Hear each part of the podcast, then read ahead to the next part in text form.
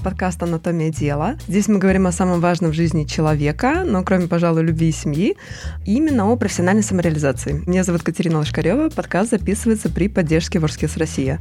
В каждом выпуске мы разбираем одну профессию со всех возможных сторон, и сегодня у нас, наверное, будет самый вкусный выпуск, потому что речь пойдет о профессии шеф-повара. И в гостях у нас потрясающий Владимир Чистяков, шеф-повар ресторана «Бюро ЦУМ». Володя, привет. Всем привет. Так, давай начнем сначала, начнем с самых азов. Как вообще все началось? С чего и как ты вообще попал в эту профессию? Попал, на самом деле, максимально случайно. То есть не буду врать, любил готовить всегда как-то папа привил мне эту все-таки историю, любовь к готовке. И просто в какой-то момент жизни подвернулась ситуация, когда у меня получилось попасть на курсы в школу РАГУ. С первого, собственно, занятия мне стало ясно, что все, это вот какой-то мой путь, правильный, настоящий, то, что мне интересно.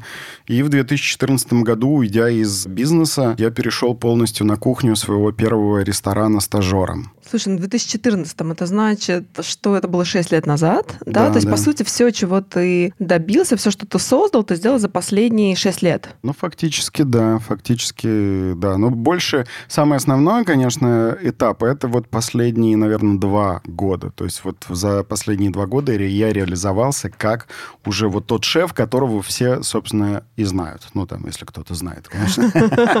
Как кто-то знает. Да, слушай, но все равно вот если говорить тогда про вот этот возраст, да, 16-17 лет, когда многие ребята вынуждены, ну, сейчас только система подготовки так устроена, да, выбирать, да, кем да, они да, станут. Да. Как это было тогда? То есть тогда не было такой опции пойти в кулинарный колледж? Смотри, естественно, были разные опции. Просто в моей жизни наступил момент, когда я как-то сам осознал, что я не понимаю, кем я хочу быть. И, естественно, долгие споры с родителями, скандалы, истерики. Ты должен быть медиком. И я поступал в медицинский, поступил. Поступил? Да, и забрал документы для всех. Это шок, что такое, как же так вообще? Как смотреть всем теперь в глаза? Ведь стыдно же. Да, а когда, там? после скольки лет ты их забрал? Я после поступления. А, после поступления? Давай, что-то куда-то ты не туда поступил. Да, и дальше у меня начались метания, когда я пытался найти себя себя. То есть была потребность, во-первых, а, зарабатывать деньги, потому что, естественно, ты растешь, у тебя такой период, когда девочки, классные шмоточки какие-то нужны. Ты в совершенно обычной семье растешь такой, типа, ниже среднего даже с достатком. В Сибири, да, это было? Да, да, в Красноярске. И у тебя куча потребностей, куча желаний, у тебя, естественно, пруд какие-то амбиции, юношеский максимализм тебя распирает, ты вообще не понимаешь, что, и ты пытаешься найти. Ты продаешь там технику, продаешь джинсы, ты думаешь о том, чтобы пойти на художественное или пойти, допустим, продавать какую-нибудь электронику. И ты вот метаешься, метаешься. В итоге я пошел на психологию. Как-то уже надо было, видимо, что-то оканчивать. И, естественно, этим я вообще никак не занимался. И родители, слава богу, приняли в какой-то момент правила игры и просто позволили мне делать все, что угодно.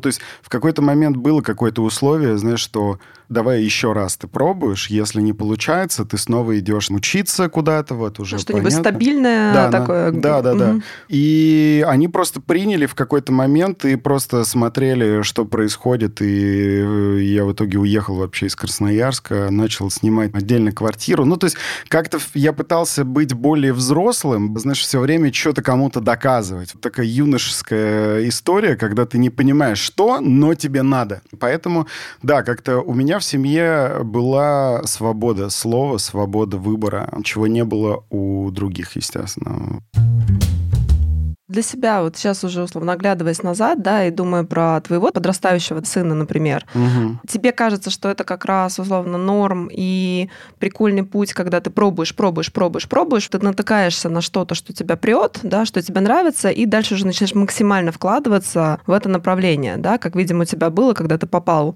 на эти да, кулинарные да, да, курсы, да, да. ты понимаешь, что это мое, все, вот теперь да. я как бы вкалываю, не знаю, там, вкладываюсь, развиваюсь в этом направлении. Да, да, да, да, но я считаю, что это правильный путь вообще в принципе, сейчас огромное количество каких-то систем обучения, да, там вот мне жена бывшая изучает эту историю, и когда безоценочная история, когда ты можешь пробовать... Пробуй, пробуй, да, играй. Да, да, да. Я считаю, что это очень правильно. Ну и во взрослой жизни это точно так же правильно. И огромное количество моих знакомых, людей, которые меня окружают, они боятся вообще изменений. Мне наплевать вообще. Ну, то есть, если мне вдруг сейчас при каких-то условиях придется поменять профессию, потому что займусь музыкой, допустим. Ну, то есть это будет кайф. Это какая-то очередная волна. Я понимаю, что, в принципе, если все делать правильно, наслаждаться тем, чем ты занимаешься, то ты добьешься каких-то результатов. Может быть, не супер каких-то космических, но, тем не менее, мне кажется. Получается, да. когда ты пришел в поварское дело, тебе было уже, тебе в районе 30, да, наверное, да, было? Да, тридцатник, да. Ага. И можешь еще отметить тогда какие-то вот дальше на профессиональном пути, какие-то поворотные моменты, да, вот первый раз ты пришел на курсы, может быть, твой первый ресторан или первый раз, когда угу. ты собрал команду поваров, уже как шеф выступил, да, а не как суши. Ну, ну вот да, такие... да, окей, смотри, значит, первое, это, естественно, первый день обучения в школе Рагу. Все, с этого момента все, ну, это как точка невозврата вообще, то есть все, больше уже другой жизни не будет.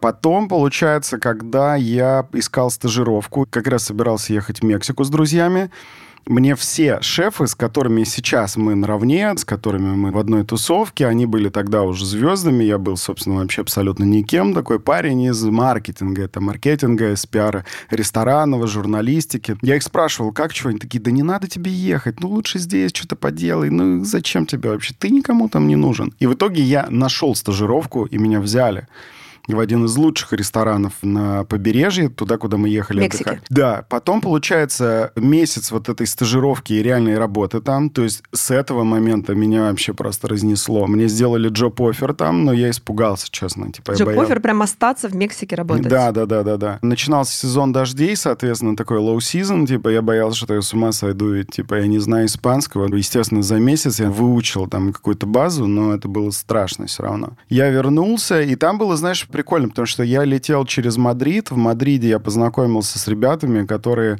познакомили меня с одним из шефов местных, и он тоже мне сделал джип-офер в один день. Слушай, ну, если что ты умеешь производить первое очень благоприятное впечатление. Ну, наверное, да. Знаешь, как-то... Ну, какое-то странное стечение обстоятельств просто было. Я подумал, ну, блин, вот надо возвращаться и все-таки что-то делать. Я приехал, такой сезон дождей уже здесь был, какое-то такое непонятное время было. Хотя не, не сезон дождей, это было лето, я же приехал в июне, но какое-то оно дождливое, холодное было. Да, тут иногда сезон дождей бывает 11 да, месяцев в году. Да, да, да, вот. Потом я, получается, пришел в лавку, Лавка-лавка ресторан. Там я проработал пару недель и понял, что надо уходить из бизнеса. То есть это был какой-то этап. Потом через полгода, когда я стал шеф-поваром, ну, то есть даже не стал, у меня появилась возможность, когда ушли оба шеф-повара, которые были на топ-позиции там, и нам предложили, точнее, управляющий партнер попросил нас не уходить, остаться, чтобы все это не развалилось. И у меня были некие обязательства финансовые перед ним. Естественно, они меня сдержали. Ну, то есть я хотел, то есть я уже уже ходил по стажировкам, по ресторанам. Через месяц я стал шеф-поваром там. И это уже было таким ключевым моментом. То есть я понял, что вот как пацан с района, я уже заднюю дать не могу. То есть нужно переть, а я ничего не понимаю. Ну а дальше просто по накатанной. Дальше первая команда, первое предательство, да, когда тебя просто кидает вся команда, потому что никто не может из них пережить того момента, что стажер стал шеф-поваром. Типа А-а-а. им надо теперь подчиняться какому-то непонятному Вове Чистякову. Ну что за бред вообще? Кто-то из них учил учился со мной. А дальше все. Дальше, соответственно, у тебя просто прет каждый день, каждая какая-то победа, каждое падение — это какой-то определенный этап. Их миллиард, я помню каждый. То есть об этом можно рассказывать, мне кажется, вечно. Слушай, а как бы ты тогда сформулировал для себя, для чего вообще нужна эта профессия шеф-повара? Потому что ну, на поверхности, понятно, вы кормите людей, да? Ну, да, да, да. Вы кормите их вкусно. Ну, иногда не очень. По-разному бывает, да.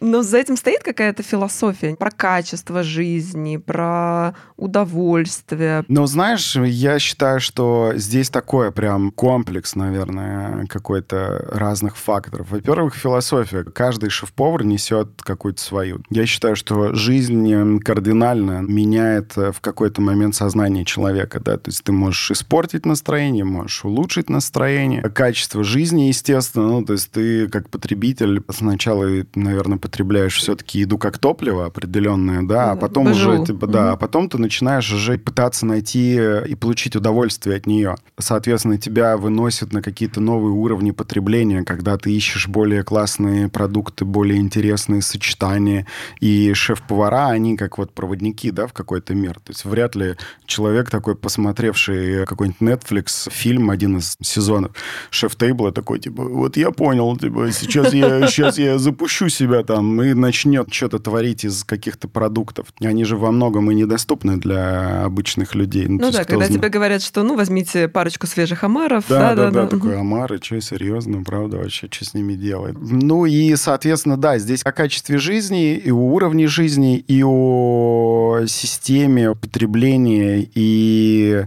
получения удовольствия. Для меня еда — это как некий инструмент. Во-первых, а, для меня инструмент выражения каких-то эмоций, каких-то моих амбиций, чего угодно. Я могу реализовывать, могу не реализовывать, могу что-то показывать, рисовать. У тебя тарелка — это вообще, в принципе, целое полотно. Это какие-то технические навыки в общей сложности. Ну, естественно, в первую очередь это бизнес про людей, о людях, от людей для людей. Это все об эмоциях. То есть в общей сложности я человек, который просто помогает, мне кажется, соединить гостей и э, продукты. Я такая, типа, не самая незначимая, мне кажется, величина на самом деле в ресторане, потому что без меня ресторан может существовать, но вот без команды, без продуктов и без гостей он существовать вообще никак не может. Ну, получается, вот. что ты должен быть всегда чуть-чуть в метаконтексте и удерживать вообще все эти слои, да? да То да, есть да, это да, вся да. эта атмосфера ресторана, это гости, это, ну, наверняка, да, часто еще поступает, ну, конечно, больше к официантам, да, но в запросы в духе, а что вы порекомендуете? Да, может ли шеф-повар мне что-нибудь да, там да, сейчас да, да. На свое настроение, вот да, чисто. Да, да, да, да. Угу, угу. Плюс финансы, плюс все. Ну, то есть, наверное, самая странная позиция в ресторане. То есть все хотят быть шеф-поварами, но на самом деле в этом ничего такого супер классного нет. Ну, то есть вот как медийность, знаешь, типа есть медийность, если все хотят шеф-поварами быть, почему? Потому что ты творишь, а тебе Конечно, пишут. ты очень творческий. Ты, да, ты такое что-то посыпаешь на раздаче. Это вообще самое, ну, не знаю, одна секунда в день. Вот. У тебя все хотят какой-то медийности, все хотят, вау, у тебя там галочка в Инстаграме, у тебя так много публикаций. Это просто стечение обстоятельств. Так получилось. Вот у меня так получилось. То есть может не получиться, и ты все просто просадишь, просадишь время. То есть часто люди хотят быть на этой позиции, потому что вот это вот визуал... Образ. Образ, да, вот образ, вот он такой вот, им хочется быть вот во всем этом, купаться в лучах славы. Лучей славы нет. Ну, их 1 или 0,5%, да, ну, если да, вот... Да, да, да, да, да. Ну, а как тогда, если ближе к реальности? Окей, как выглядит твой типовой день? Да, если вот посыпание в последнюю секунду и обнимашки с самыми любимыми гостями это 0,01%, да, как выглядит угу. вот типовой день? Ты просыпаешься во ну, сколько? смотри, да, я просыпаюсь в 5 утра. Каждое утро в 5 утра. Моя девушка, конечно, с этим рубится постоянно, пытается меня не отпускать никуда, и мы валяемся иногда, не знаю, до 8 это крайне... А, то есть до 8 это ты валяешься, да? А не... ага. Вот может такое случиться, но это крайне редко. В 5 утра я встаю, вот если я один. В 5 утра я встал, проснулся, умылся, я, соответственно, открываю ноутбук, мне нужно оплатить какие-то счета по сэндвичной, посмотреть, составить какой-то план, что мне нужно сделать на день.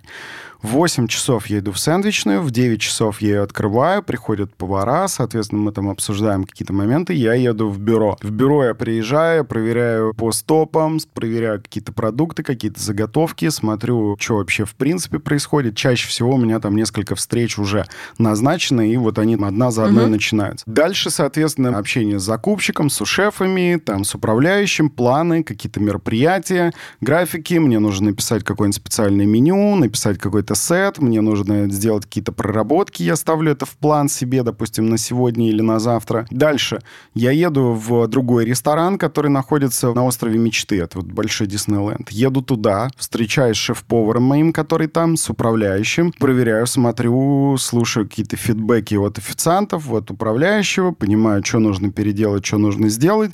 Мы что-то пробуем, ставим какие-то планы, дегустируем, я смотрю там какие-то цифры, еду дальше на стройку нового проекта, так. который приезжаю туда, мы смотрим, смотрим, что сделали, что не сделали, то есть нужно где-то что-то проверить, понять технические какие-то моменты. Потом возвращаюсь в бюро, в бюро, встаю либо на сервис вечерний, либо за... Что начинаю... это значит встать на сервис? Ну, то есть раздача, вечерний сервис начинается с 7 часов вечера, когда идет уже основная вечерняя посадка, и, соответственно, я контролирую то, как э, все это отдается. Встаю, руковожу. Либо параллельно занимаюсь проработкой нового меню, потому что мне нужно постоянно раз в неделю, или там один или два дня в неделю я занимаюсь проработками. Проработками на новое меню в один ресторан, во второй ресторан, либо альтернативное меню, проверяю цифры, общаюсь с закупщиками. То есть у тебя больше цифр, еще что-то, и даже проработок еды минимум вообще. Проработка еды, по сути, ты придумываешь новое блюдо. Да, да, да, да, да, да, да. То есть я пишу себе какие-то планы в течение дня, я всегда у меня появляются какие-то идеи, я их записываю. Мне это либо бумажки, либо блокноты какие-то, в которых куча разных идей, сочетаний,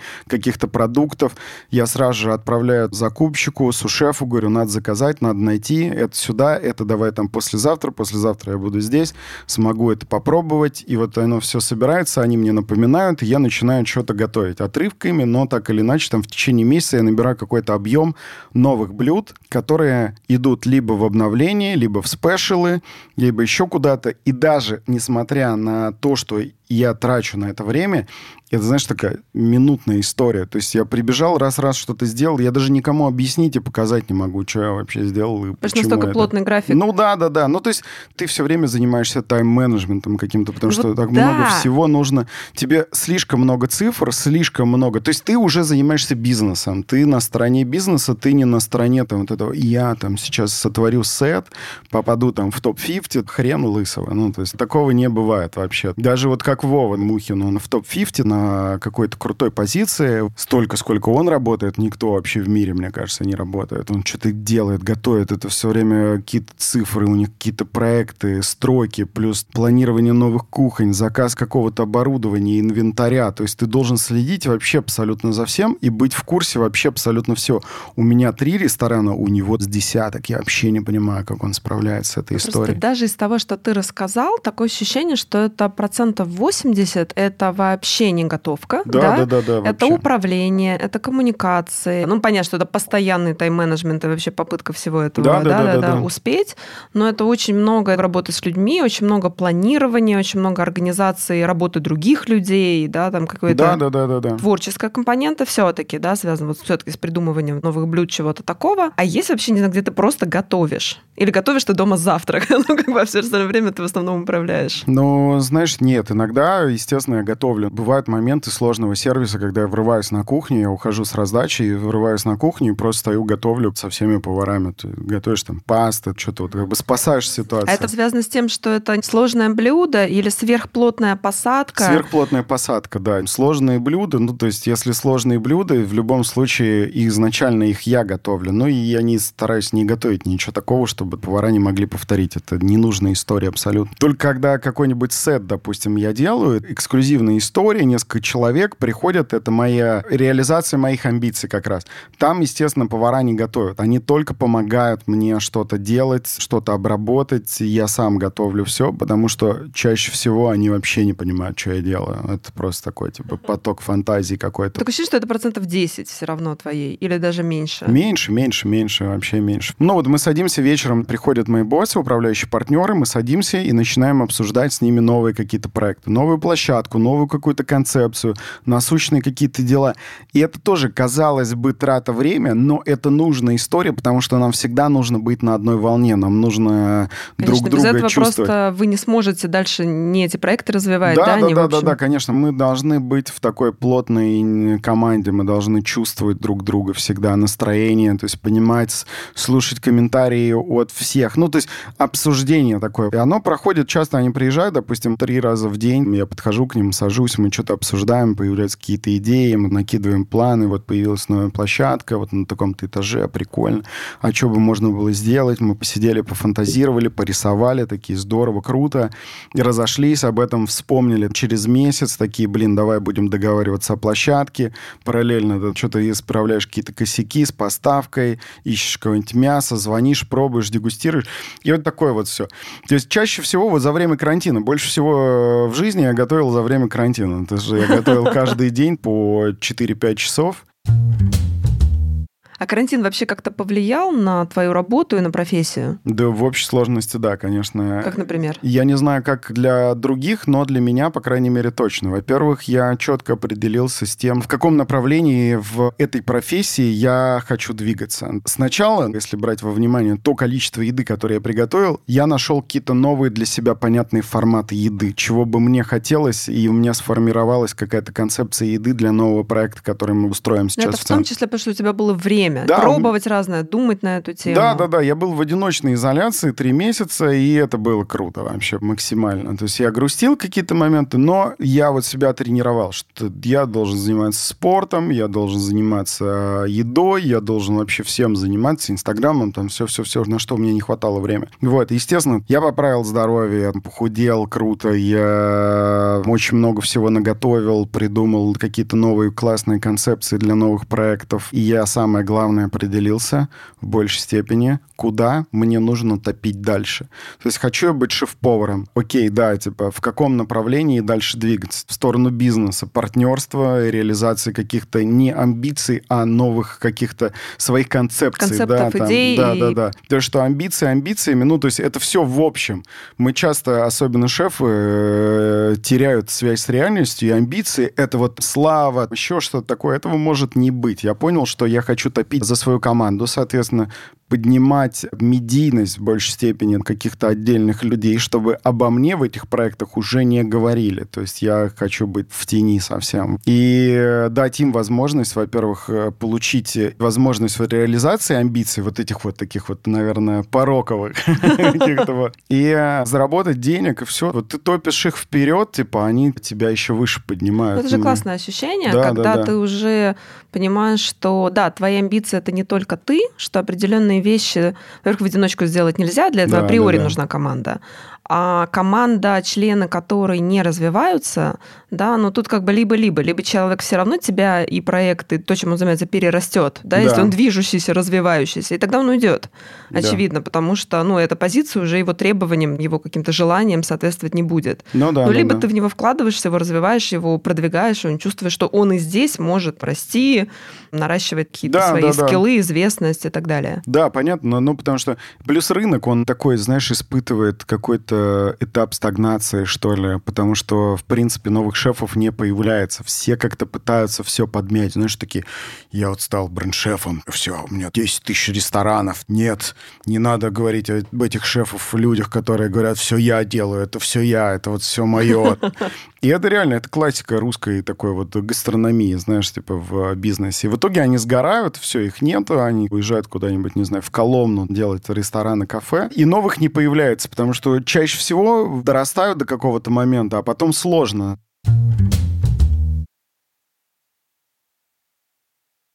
Можно еще пару слов по поводу позиции, потому что ты постоянно упоминаешь сушефа, угу. да, и условно из сериала «Друзья» и сушефа Моники мы знаем, что су значит пот, да, то есть это такой зам повара. Да, такая моя правая рука, ну, правая рука. Сушеф, еще ты упоминал закупщиков, да. да. Ну давай, давай я просто. Давай, назови, какие вообще есть. Андрей, да. Ну, типа, если брать иерархию такой, типа, в. А это иерархия или они просто разные? Ну, иерархии разные, да, абсолютно разные задачи. То есть, если брать, вот, допустим, по кухне, есть заготовка, ну, есть мойка, естественно, есть те люди, кто совсем на бэке, соответственно, став, кто занимается чисткой, типа дишвошеров, они моют посуду, они моют полы, еще что-то такое. Есть те, кто занимается заготовкой, и там тоже делится. Есть те, кто занимается занимаются заготовкой, допустим, каких-то соусов, есть те, кто занимается рыбой и мясом, есть те, кто Это занимается зеленью. разные прям?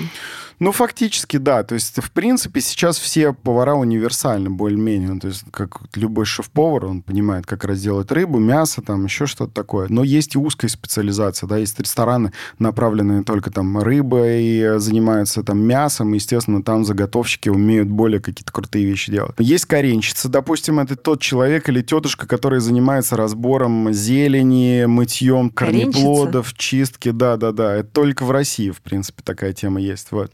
Дальше идут какие-то линейные повара. Ну, то есть в этой всей заготовке есть обязательно старший типа заготовщик, как бригадир такой по заготовке. Дальше, ну, соответственно, есть пекарный цех, есть кондитерский цех, горячий цех, холодный цех. В каждом цеху чаще всего есть кто-то из старших. Вот у меня этого нет. У меня есть просто линейные повара, потому что у меня одна большая открытая кухня. Линейный став. Шеф-пекарь есть, который отвечает за хлеб. Есть шеф-кондитер, который отвечает за всю кондитерку. Он придумывает это такая в связке Десертики? с шефом всегда. Да-да-да. Дальше, соответственно, холодный, горячий цех. Есть два бригадира. Вот они как раз в большей степени отвечают за все цеха следят за тем, чтобы там все было супер четко, чисто, нужная заготовка, нужное количество. Дальше идут выше бригадиров, это сушефы. Это вот у меня их два. То есть у меня два бригадира, два сушефа.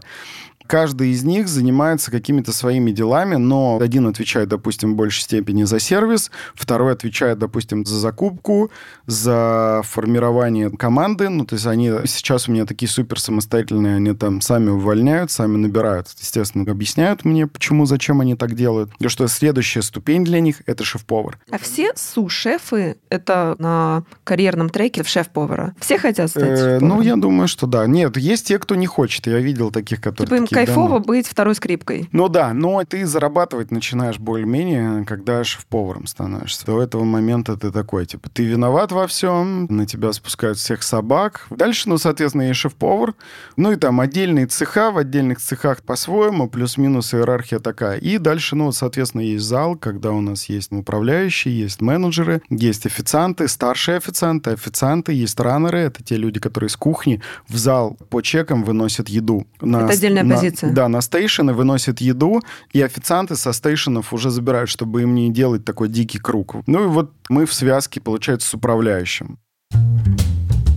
Сколько примерно человек работает ну, в таком приличном среднем ресторане? Ну, и, наверное, человек 40 в смену. И как шеф-повар, по сути, ты управляешь так или иначе всей этой командой. Ну да, допустим, если зал брать, то я только принимаю какое-то участие, и то только тогда, когда я вижу, что что-то выходит из-под контроля, потому что это все-таки во власти управляющего, да, это его зона ответственности. Но, тем не менее, когда вы правильно работаете в команде, в связке, то он забегает на кухню, он знает, что он может разнести кухню только при одном условии, если произошел прям какой-то ад настоящий. И я это не проконтролировал. Он может ворваться, я не против вообще этой истории. никогда. Бывало такое? Бывало, да, бывало. Мы все мы люди косячим. И точно так же я могу ворваться в сервис тогда, когда я вижу, что что-то происходит. Такое тоже бывало, когда я выбегаю, типа пытаюсь, ну, либо разношу, либо наоборот пытаюсь разрулить там что-то с гостями. Ну, то есть это же все человеческий фактор. Официант может что-нибудь ляпнуть, может раннер там уронить случайно, задержка, у нас огромное количество чеков, где-то упала еда, соответственно, нам нужно 10 Быстро блюд. приготовить замену. Да, одновременно отдать, задержка происходит какая-то. И если вдруг где-то пошел сбой, если все не работает в команде, то те люди, которые только сейчас пришли, по идее, вот через 5-10 минут они закажут свою еду, и через 20 они должны получить свои первые закуски, они получат через часа 3, блин, только. Ага. И все. Ну, то есть обычно, если вдруг такое в ресторане происходит, вы сидите полная посадка, и вы получаете свои первые закуски через час, это значит, что что-то просто пошло не так. И они пытаются все сейчас каким-то образом Спасти справиться. ситуацию да, да, да. И, и вывести. Да, и поэтому начинаются бесплатные закуски. Я убираю счеты, ору там, блин, у всех, кто заказал авокадо-ролл, и счета убираем, все это комплиментом на сегодня. Начинаем мороженое, десерты, просто всем отдавать. Цех, который сейчас менее загружен, начинает просто отдавать комплименты. Бар начинает отдавать какие-то комплименты, еще Слушай, что-то. ну я не могу а, как бы держаться от мысли, что это, условно, это управленческие решения на самом деле. Ну да, И да. вообще куча из того, что ты рассказываешь в управлении такой командой, а этому вообще где-то учат, если мы говорим про подготовку поваров, да, потому что, ну вот сейчас ты рассказала свой день, свой образ жизни, то, как ты управляешь командой, я не могу отделаться от мысли, что такое ощущение, что в кулинарных колледжах этому не учат. Нет, вообще, конечно, там никто не понимает. При этом это 85, не знаю, 90% твоей работы. Да-да-да-да-да. Вопрос.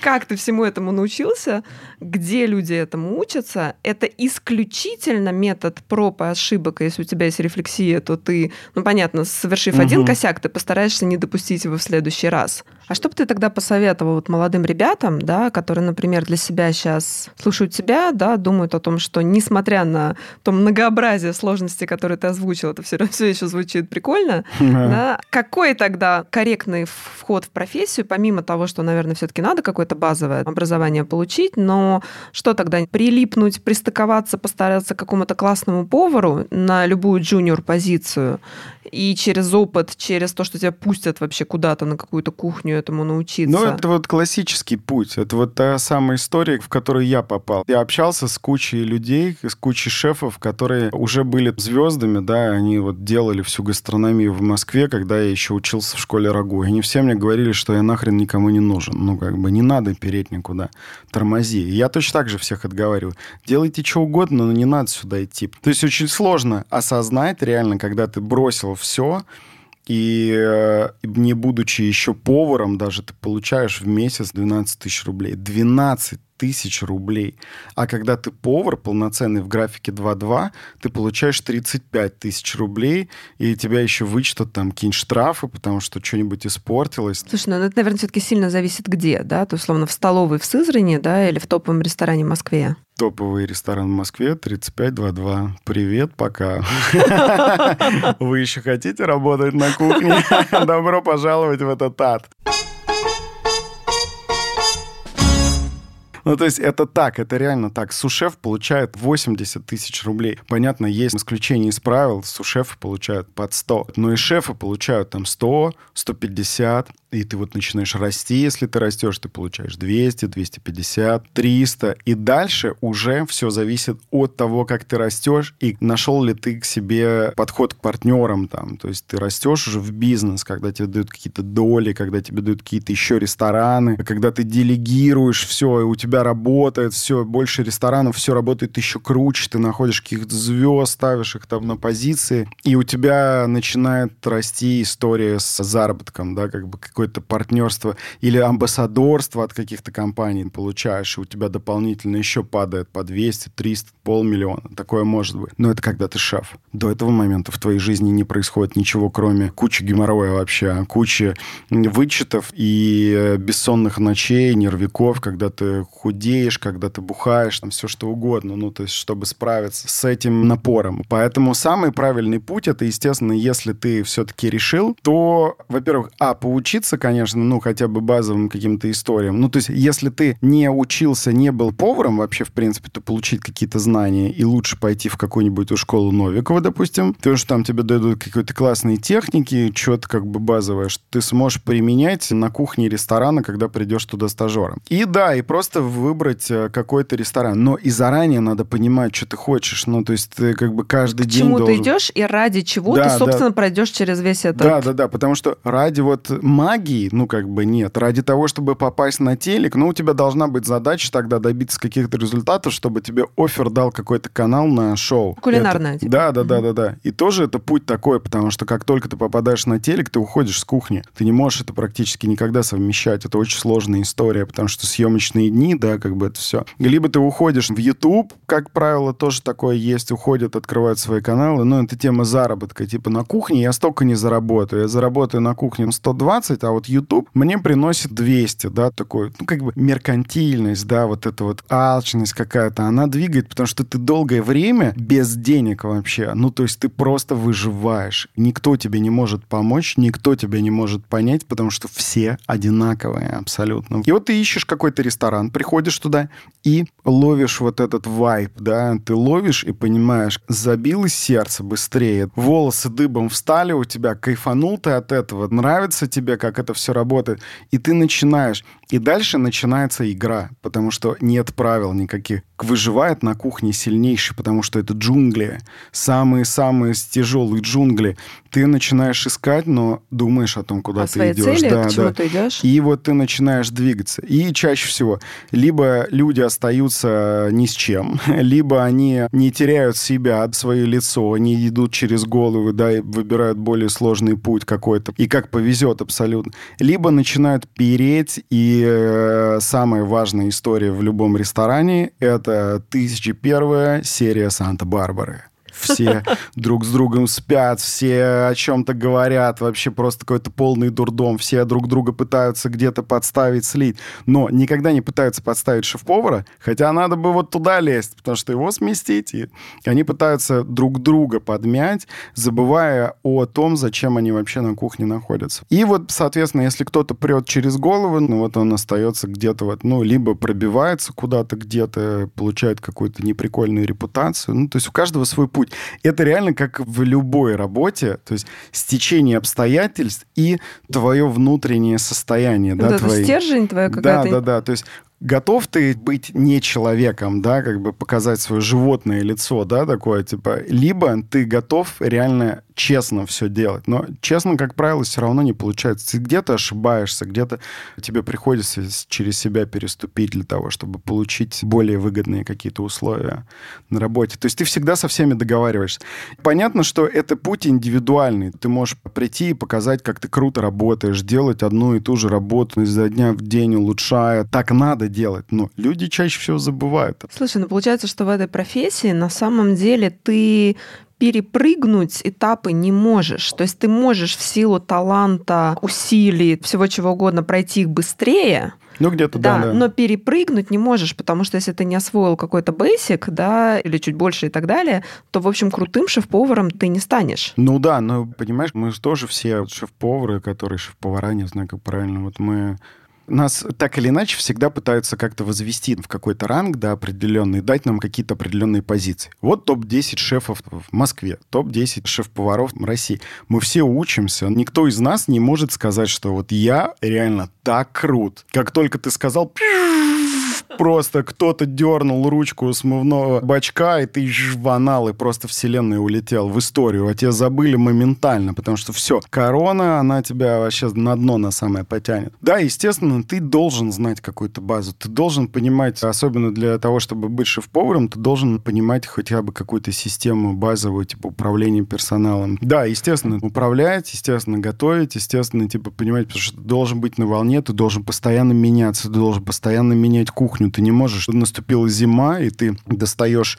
меню, которое готовил три года назад, такой вот я буду. Это всегда новое. Это всегда переработки. Все, что ты готовишь сегодня, завтра должно быть лучше, оно должно быть интереснее. Должны быть более дешевые продукты где-то, более качественные продукты.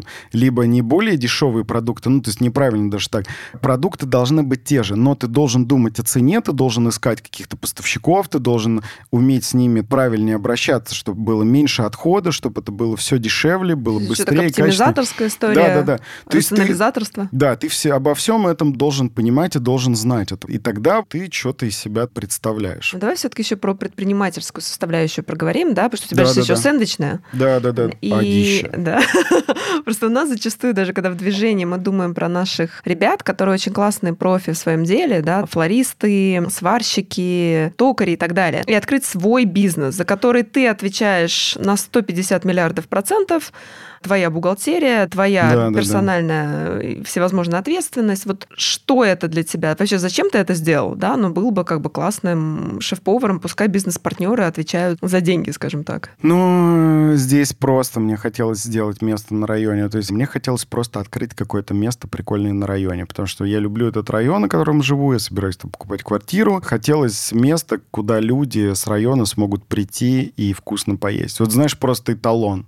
Ну, вот я как дань, знаешь, такая, типа, место, Своему комьюнити. Крайний вопрос тогда, а к чему все идет? Да? То есть если представить себе профессию шеф-повара через 10, 15, 20 лет, это то же самое плюс роботы на кухне или нафиг не нужны роботы на кухне, да, то есть вот есть какое-то ощущение вот этих знаю, трендов, перемен, что начинает меняться, и скорее всего через несколько лет ну как-то индустрию поменяет. Слушай, ну индустрия меняется постоянно, но в общей сложности есть пример такой. Есть книга Бурдена Kitchen Confidential, по-моему, так она называется. Есть даже сериал, первый сезон снят. Вот лучше его посмотреть. 2005 год. Книга хрен знает, когда была написана, но в 2005 году был снят первый сезон. Все выглядит ровно так же сейчас. Абсолютно. 2005-2020. Также все выглядело в 85-м, 80-м, 70 каком-то. Вот, в принципе, ничего не меняется. Естественно, появляются какие-то новые направления, как, допустим, фудтех, да, kitchen, вся вот эта история с доставкой, отсутствием зала и доставщики только, вот. Я знаю людей, которые занимаются сейчас разработкой вот этих вот домашних шефов, роботов. Да. Они много чего делают, вкладывают в это огромное количество денег. Я думаю, что через лет 10-15 будут реально эти роботы, которые что-то собирают, потому что сейчас они открыли, насколько я знаю, в Китае полностью автоматизированную точку Додо.